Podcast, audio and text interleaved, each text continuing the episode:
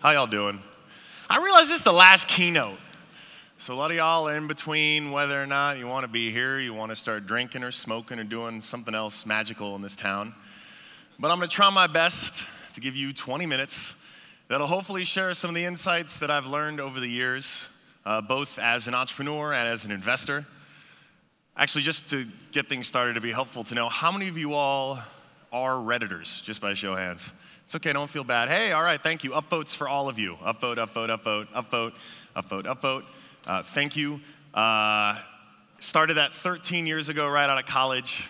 Uh, it's pretty amazing to consider how far it's come.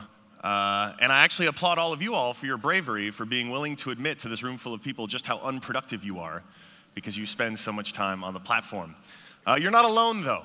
340 million people every month are clicking those upvotes and those downvotes and have produced a ton of data uh, that helps us better understand how to enforce our policies as well as how to provide content that you're going to want to open up your Reddit app for every single day.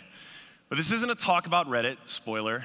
Uh, hopefully, you got to hear a couple of my colleagues, Dr. Chris Slowe and Nick Caldwell, earlier today talk about it. None of you. Okay, well, watch the video, all right? What's so remarkable is what a great job that they've done. Um, I stepped away from the company day to day at the start of this year, uh, moved back to the board in order to be a full time investor. Um, but the last three and a half years have been phenomenal. Um, we've, we've, we've taken the company from about 50 employees, not really shipping a ton of code, to nearly 400. And uh, I'm, I'm so proud of the fact that you know, the reason the whole thing works is because of users like you. Um, but I want to talk about David versus Goliath. And I know it's cliche. I had an alternative title that was like speedboats versus aircraft carriers that my buddy Gary came up with. But whatever the analogy is, one of the things that has me so excited to be doing early stage investing now is the fact that there has been a huge shift just in the last two or three years that we've seen early stage startups take advantage of. And two of the areas that have influenced us the most in the last two years have been crypto and machine learning and AI. Now, Historically, these are buzzwords you put on slides in order to trick naive investors. For years, we just saw them just like shoved into a deck. Don't worry, we're going to use AI for that. We'd ask why. They'd say, I don't know. I just thought it was cool. I thought it'd be a way to get money. Uh, but what's really changed in the last few years is that there is now a shift of really talented people solving pretty impressive problems at scale and sharing the models and the frameworks with which they're, they're doing that. And so we're seeing startups taking advantage of it, and hopefully a few of you here are going to do the same. How many of you actually are startup founders? Okay, good mix. And the rest of you presumably are just waiting to start your startup. Is that right? Okay. So this is an, this is an essentially very special time. Um, you know, back in 2012, we heard the pitch for Coinbase, and we're one of the first seed investors. Um, we've seen crypto evolve, and we are excited by it, but the actual full potential of something in the world of AI and machine learning as a startup actually can potentially rival what crypto and a decentralized web can provide. I, I think there's some amazing changes that are happening, and like I said, in the last few years, we've seen David's startups show up with the ability to actually compete and beat incumbent large big tech companies. Now, I know the attitudes in Europe are actually a lot more forward thinking and progressive when it comes to things like privacy rights and the size and influence that companies wield. But when I talk about the big tech giants, right, we're talking about Amazon, we're talking about Google in particular in this AI ML space. And it's fascinating because they're actually producing a lot of the frameworks that we as startups and startup founders are able to build upon. And it's this wild dynamic because it's in their best interest, right? They want to ultimately get more customers for their cloud services. They want to find more competitive advantages to show how they're different from one another. But for the Davids, for the startups, it means you can take that relentless focus that only a startup can have and actually apply it towards solving really real problems. And the data, it turns out, is the bigger challenge how to get that data set that's big enough to actually drive that value. And we've seen more and more startups taking this approach, which is actually rather brilliant in its simplicity, uh, which is finding ways to get people to pay them for the privilege of data collection. For an early stage startup, you don't have much, right? You've got an idea, hopefully, you've got a basic understanding of calculus. And so you've probably messed around a little bit in AI and, and done some machine learning work. Um, but the bar is actually much lower.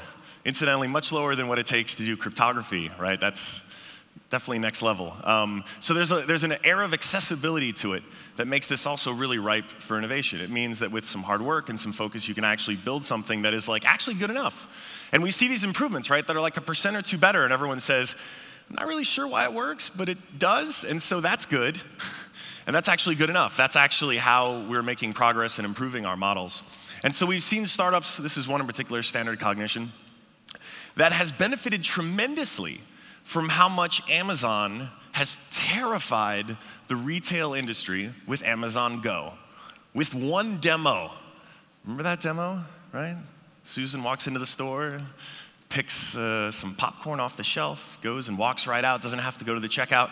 Amazon Go immediately upended how retail thought about their future because they realized Amazon was coming to their space and they had no means whatsoever to compete. And so the Fortune 1000 of American companies are now realizing they're sitting oftentimes on a ton of data, often pretty disparate, and not able to make sense, let alone build on top of any of it. And so this creates an opportunity for founders, for founders like these, for founders like you all, to make them your customers. Because what they are realizing is an existential fear for how their business is going to get done Meanwhile, the, the algorithms, the software, the improvements that even some just plucky founders with minimal funding can make are meaningful enough.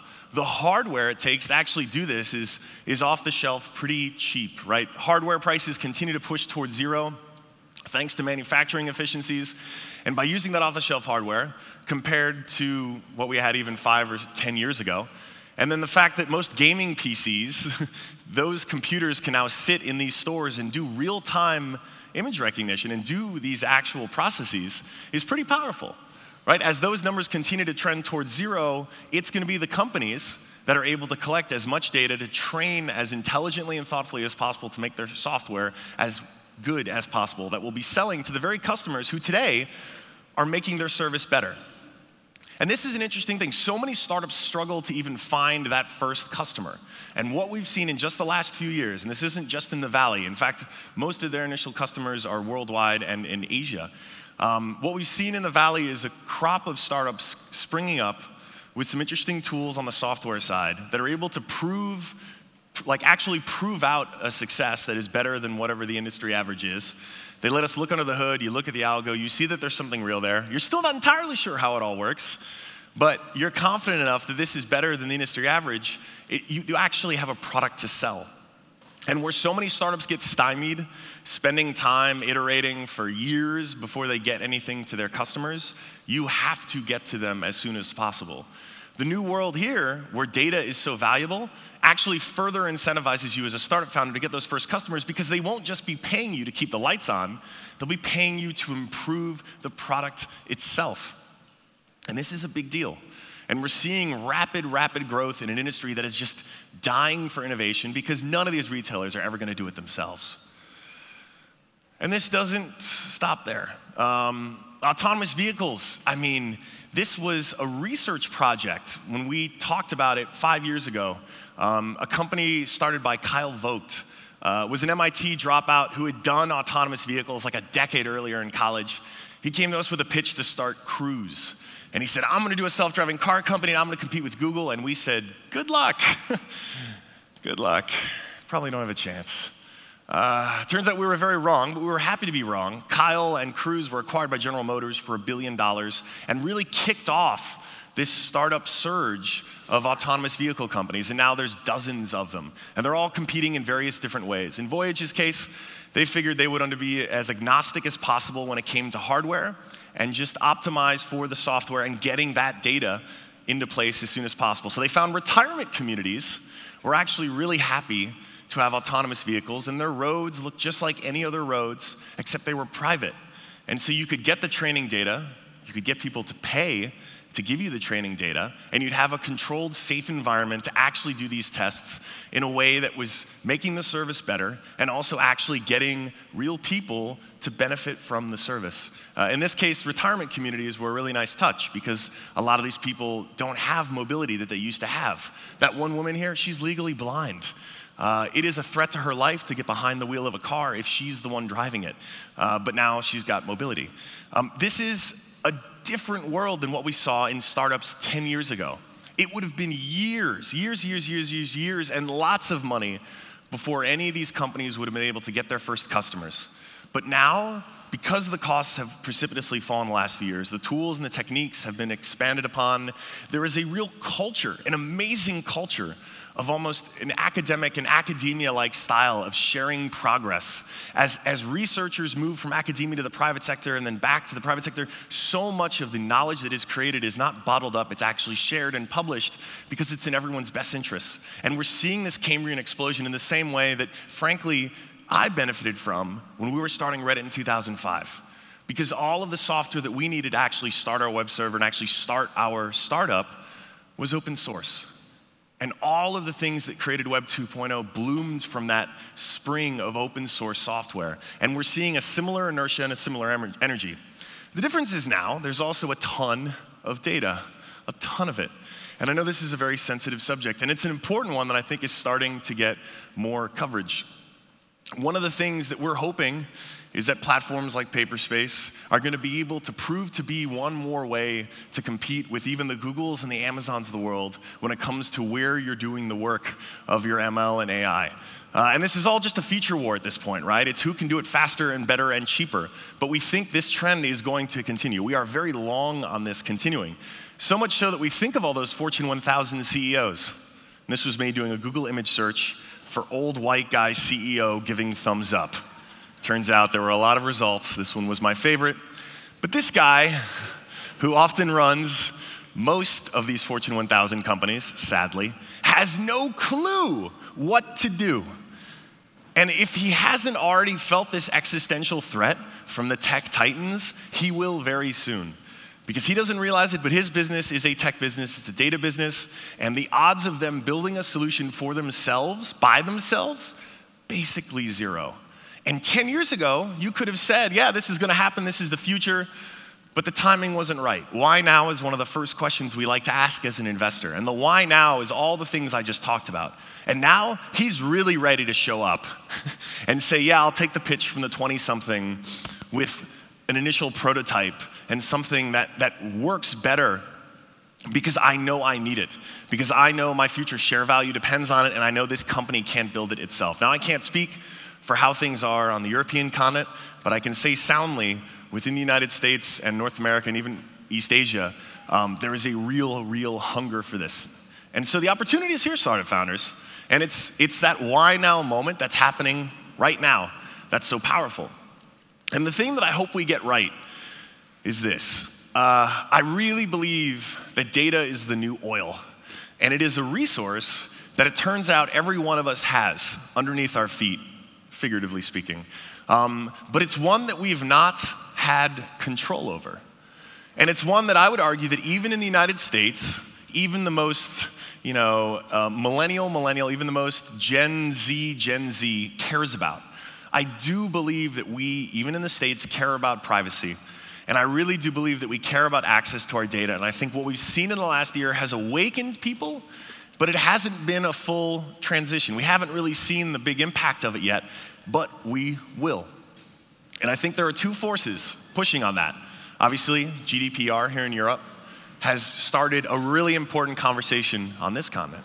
I think it is going to be a thing that American legislators are going to look towards. And I think that's part of the push that's going to drive more of this. But I think there's also going to be a pull for consumers. I think once we can build platforms that will let consumers seamlessly take control of this information and actually own it and maybe even make money from it, if they want to have their data harvested and get paid for it, that they can opt into it and decide that they want to, so long as they know that they have some degree of anonymity and some degree of compensation for making that decision that they are aware of.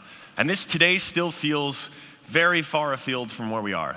But I think actually this is an interesting potential intersection for blockchain and for AI and ML because we can actually see a potential for a world where having decentralized information, encrypted, secure, anonymous, but still with access to the individuals who are creating it, who have their little pipeline of oil uh, underneath how they're using the web, I think once that process, once that software is built, once that infrastructure is built so that users, individuals, citizens can actually say that they really own it, I think we'll see a huge shift. I think we'll see a huge change because we'll have the control again and we'll actually be able to gain the value that we deserve to gain or we'll have the ability to turn the switch off and say, no, no, I, I don't actually want this shared.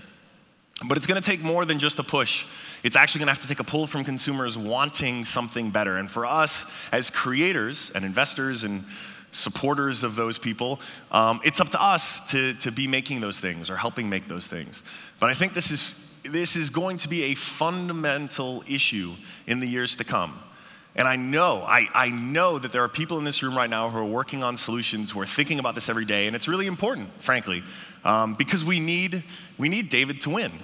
I think any ecosystem that is a monoculture is going to have a problem.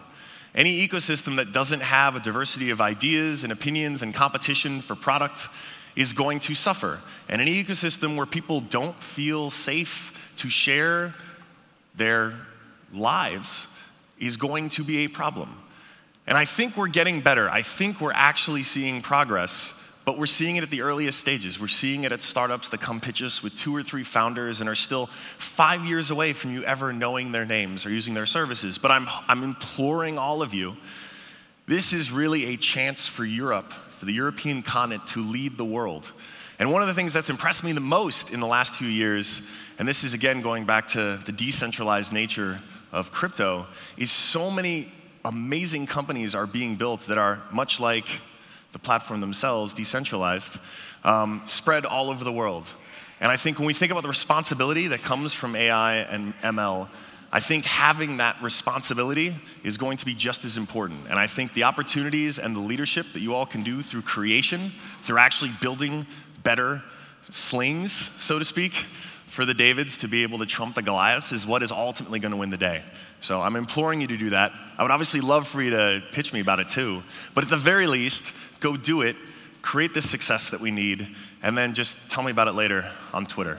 I'd just really appreciate hearing that. Um, but thank you very much, Amsterdam. Thank you.